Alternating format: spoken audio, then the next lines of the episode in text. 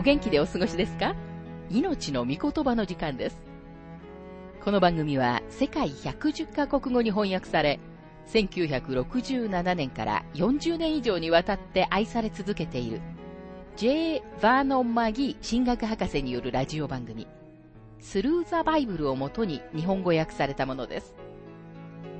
旧新約聖書66巻の学びから、ヘブル人への手紙の学びを続けてお送りしております。今日の聖書の箇所は、ヘブル人への手紙11章1節から2節です。お話は、ラジオ牧師、福田博之さんです。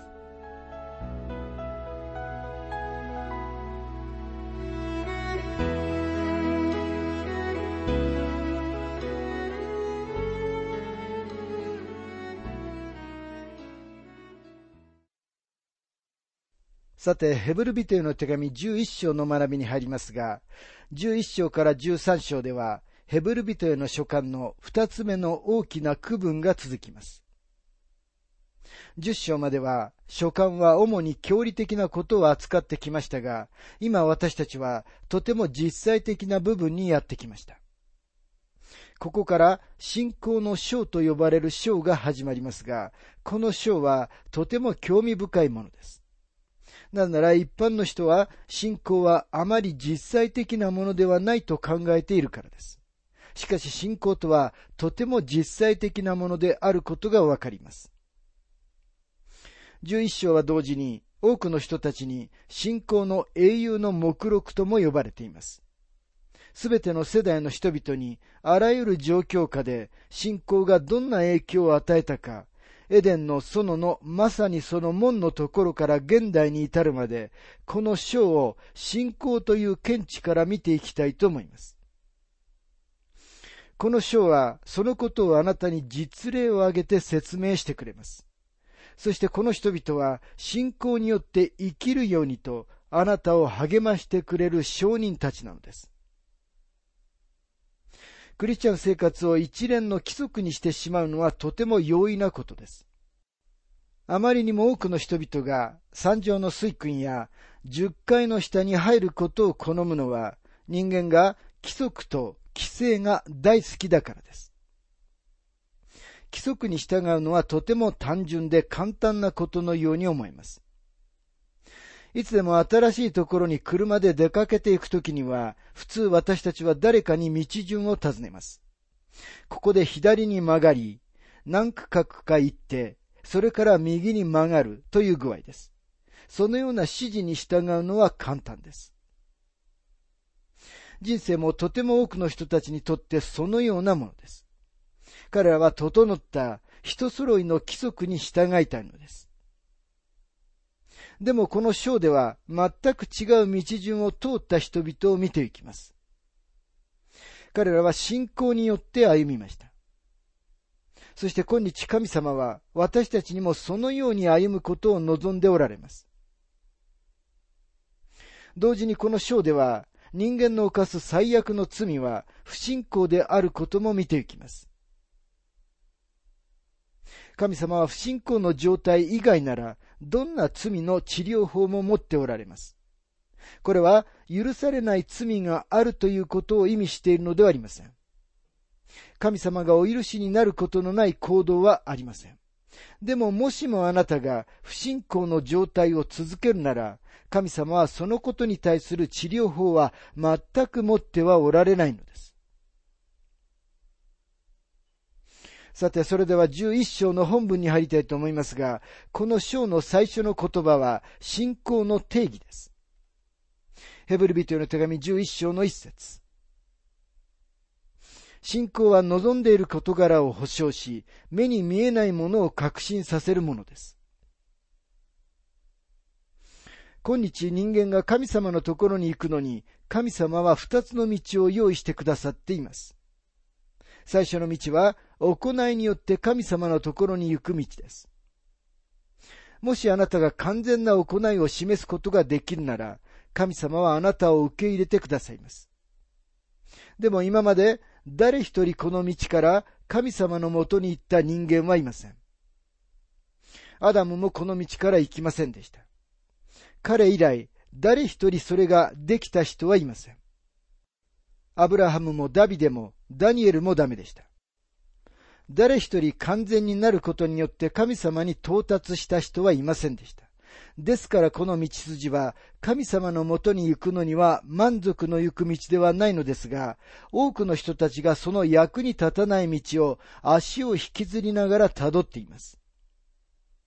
もう一つの神様のもとに行く道は信仰による道です。多くの人たちは信仰も満足の行く道ではないと思い、小さな子供が口にするような考えを持っています。つまりそれは次のような考えです。信仰っていうのは、そうじゃないと分かっていることをそうだと信じ込むことだよ。多くの人たちにとって信仰はそのようなものだと思っています。彼らは信仰は向こう水なこと、不確かなこと、あるいは何かのギャンブルだと思っています。もしあなたにとって信仰がそのようなものであったなら、あなたは信仰は持っていないのです。なぜなら、ヘブルビテの手紙の著者が断言しているように、信仰は望んでいる事柄を保証し、目に見えないものを確信させるものだからです。つまり、信仰はしっかりとして確実な一つの土台の上に立っていることを意味しているからです。他の人たちにとっては、信仰は一つの神秘です。その人たちにとっての信仰は、何か第六感的なもの、霊的な領域に入っていく直感、あるいは新しい世界へのおまじないのようなものです。このような人たちにとっての信仰は、秘伝を授けてもらう秘密結社に属することであり、また神様が受け入れられる何か神秘的な行いのようなものです。悪霊たちはとてもよく信じていますが、それでいて彼らは救われていません。今日多くの悪魔的なカルトや何々主義があり、それらは悪霊たちによって運営されています。これらの人々にとっての信仰は盲目的な崇拝物か、あるいは首に下げたり、持ち歩くお守りのようなものです。でもそんなものは信仰ではありません。チャールズ・スポルジョンは救いについて次のように述べています。あなたがキリストに捕まっていることがあなたを救うのではない。キリストが救うのである。キリストにあるあなたの喜びがあなたを救うのではない。キリストが救うのである。信仰は手段ではあるが、キリストにあるあなたの信仰があなたを救うのではない。キリストの血と見業があなたを救うのである。キリストの血と見業があなたを救うのです。信仰はその救いを握るものです。それだけのことなのです。ですから信仰とは全く何か神秘的なものなのではありません。信仰はあなたのために救いの道を開いてくださった主イエス・キリストを見つめることです。また信仰は良い行いに加える何かでもありません。今日の教会の一部の人たちは、信仰を良い行いというサラダにかけるドレッシングのように扱っています。サラダにフレンチドレッシングとか、ブルーチーズドレッシングとか、イタリアンドレッシングとかかけますが、多くの人たちは良い行いの上に、ただ信仰のドレッシングをかけるだけです。それは全く信仰ではありえません。ここに書かれている聖書的な信仰の定義を見てみたいと思います。信仰は望んでいる事柄を保証し、目に見えないものを確信させるものです。チャイナ・インランド・ミッションの J. オズワルド・サンダース博士は次のように言いました。信仰は信じている魂が将来を現在として見ていないことを見たこととして扱うことができるようにしてくれる。信仰は望んでいる事柄を保証しとありますが、英語訳には、信仰は望んでいる事柄の本質でありと訳されています。ギリシャ語で本質という言葉は、フポスターシスという言葉です。これは科学的な用語で、仮説、あるいは憶測という言葉と全く反対の言葉です。この上に事実が成り立っているという意味の言葉です。科学では、フポスターシスは実験を行った後に試験管の底に沈殿している化学薬品のことです。マギ博士はご自分の経験を次のように述べています。大学の科学のクラスで教授が一人一人の学生に試験管を渡して、その中に何が入っているか調べなさいと求めました。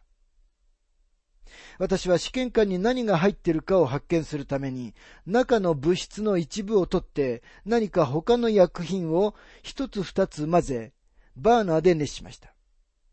ところが私は自分の実験のせいで、もう少しで実験室を爆発させてしまうところでした。なぜなら、試験管の中には入れてはいけないものが入っていたからです。その実験から5年後になっても、実験室を掃除した管理人さんが、まだ私が実験に使った大きなガラスのフラスコのかけらが出てくるよ、と言っていました。試験管の底には、ある物質、あるいは本質、または実質とも言えるものが入っていて、試験管の底にあった物質こそ、私が探していたものでした。そしてその物質は現実そのものでした。ちょうど信仰も同じです。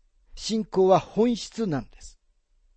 A.T. ロバートソン博士は、本質を権利証書と訳しています。権利証書とは何でしょうか？また本質とは何でしょうそれは神様の御言葉です。もしあなたの信仰が神様の御言葉に頼っていないのなら、それは全く聖書的な信仰ではありません。聖書的な信仰は神様が言われたことに頼っていなければならないのです。実際信仰とは神様を信じることを意味します。問題はあなたが神様を信じているかどうかということです。ある人は次のように言うかもしれません。知的な問題を感じるんですよ。しかしそれは単なる言い訳にしか過ぎません。なぜなら、そんな言い訳は役に立たないからです。人を神様の御言葉から引き離すものは罪です。あなたの生活の中の罪があなたを神様のところに来させないようにするのです。ですから私たちは心で信じる必要があります。それは神様の正しさ、正義、義を信じる心です。あなたが罪を捨て去る用意ができたとき、精霊が神様の御言葉をあなたに現実のものとしてくださるのです。さらにマギー博士はご自分の経験を次のように述べています。素晴らしいキリスト教団体のトップであったある人物が私に自分が書いた本を送ってきて、その本を評価してくれるようにと依頼しました。その本は弁証論の領域のとても立派な本で、聖書が神様の御言葉であることを証明していました。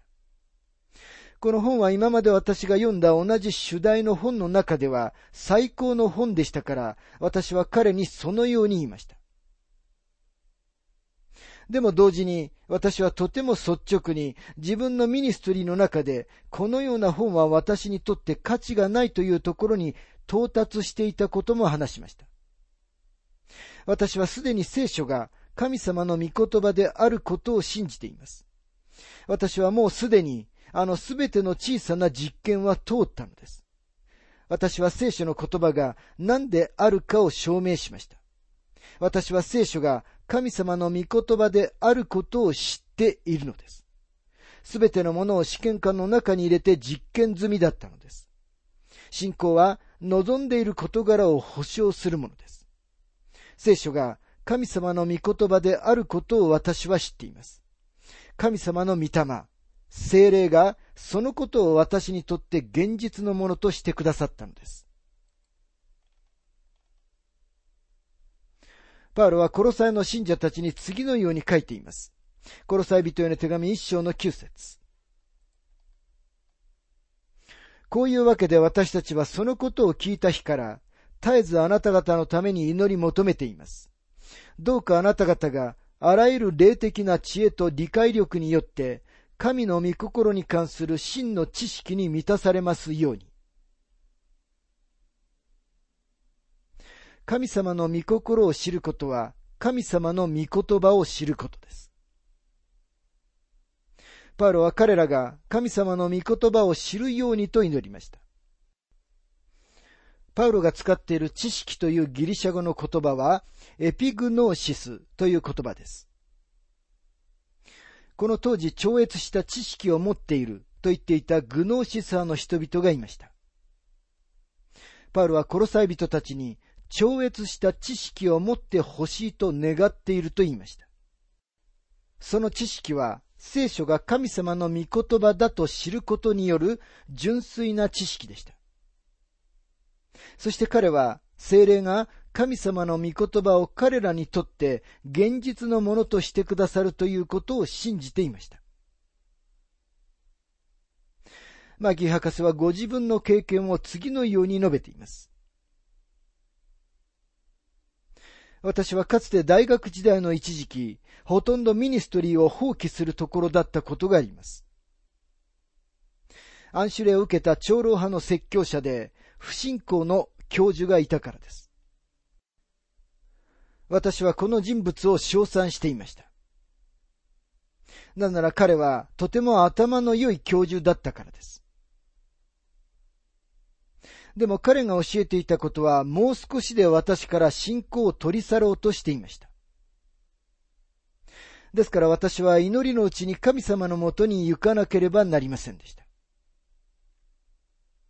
その後私は最初の教授の倍の学位を持っている人物と出会い、この人が私を元の正しい聖書信仰の軌道に戻してくれたんです。この人は最初の教授が出した質問の答えを私に示してくれました。それで私は自分のための答えを得ました。私は自分の試験官の中に薬品を持っていましたから、今日もう実験をする必要はありません。私は聖書が神様の御言葉であることを知っているのです。ですから信仰は神様の御言葉に頼っています。私たちの独断論は聖書から来ています。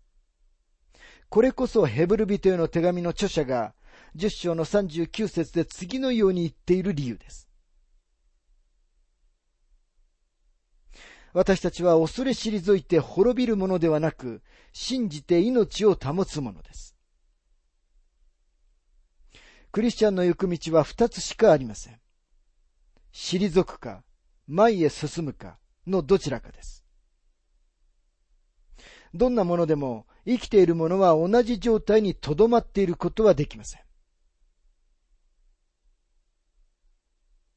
またここには、目に見えないものを確信させるものですとありますが、英語訳では、目に見えないものの証拠となっています。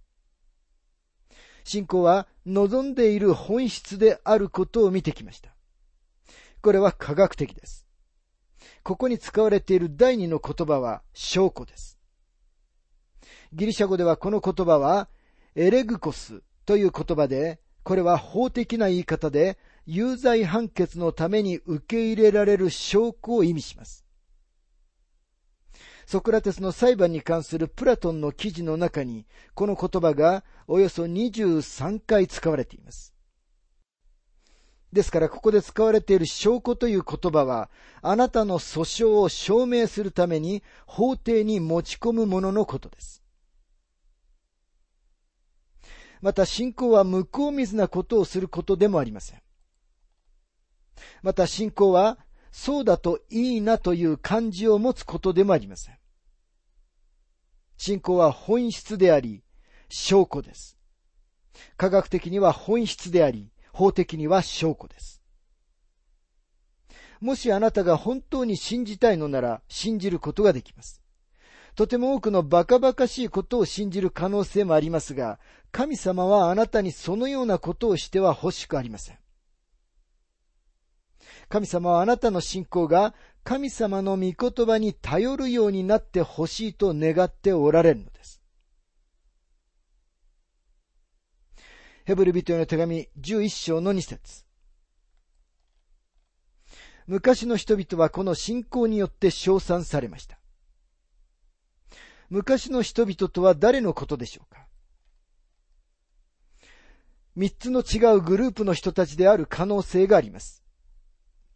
それはただ単に年を取った人々の集まり、あるいは新約聖書の教会の長老の役職でもあり得ます。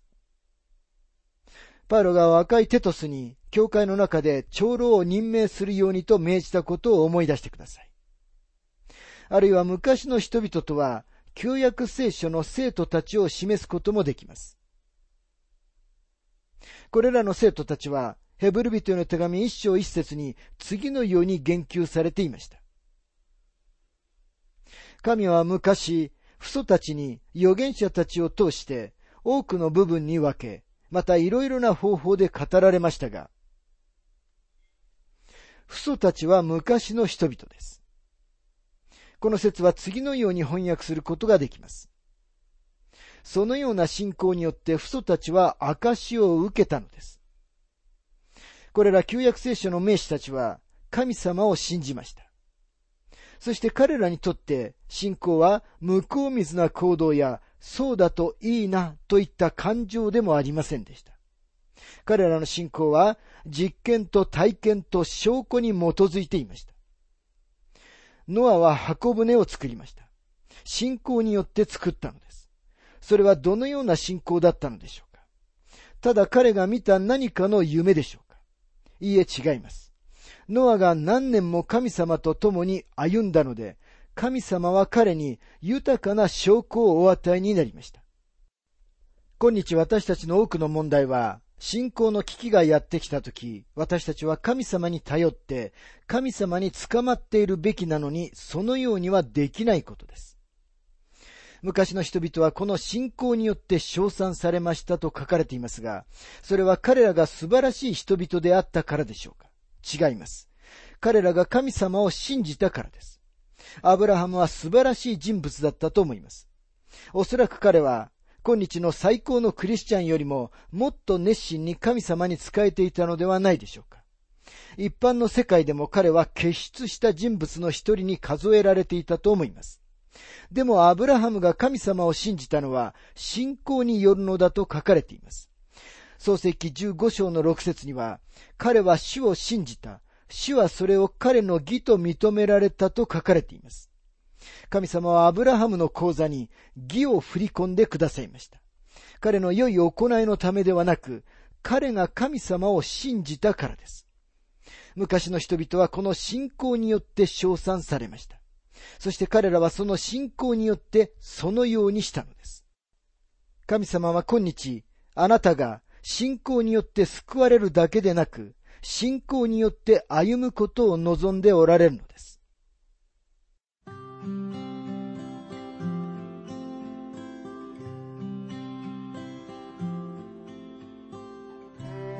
命の御言葉お楽しみいただけましたでしょうか？今回は信仰というテーマで、ヘブル人への手紙11章1節から2節をお届けしました。お話はラジオ牧師福田博之さんでした。なお、番組ではあなたからのご意見、ご感想、また聖書に関するご質問をお待ちしております。お便りの宛先は郵便番号592-8345大阪府堺市浜寺昭和町4-462浜寺聖書協会命の御言葉の係。メールアドレスは全部小文字で ttb.hbc.gmail.com または浜寺 at 浜寺バイブル .jp hamadera.bible.jp です。どうぞお気軽にお便りをお寄せください。それでは次回までごきげんよう。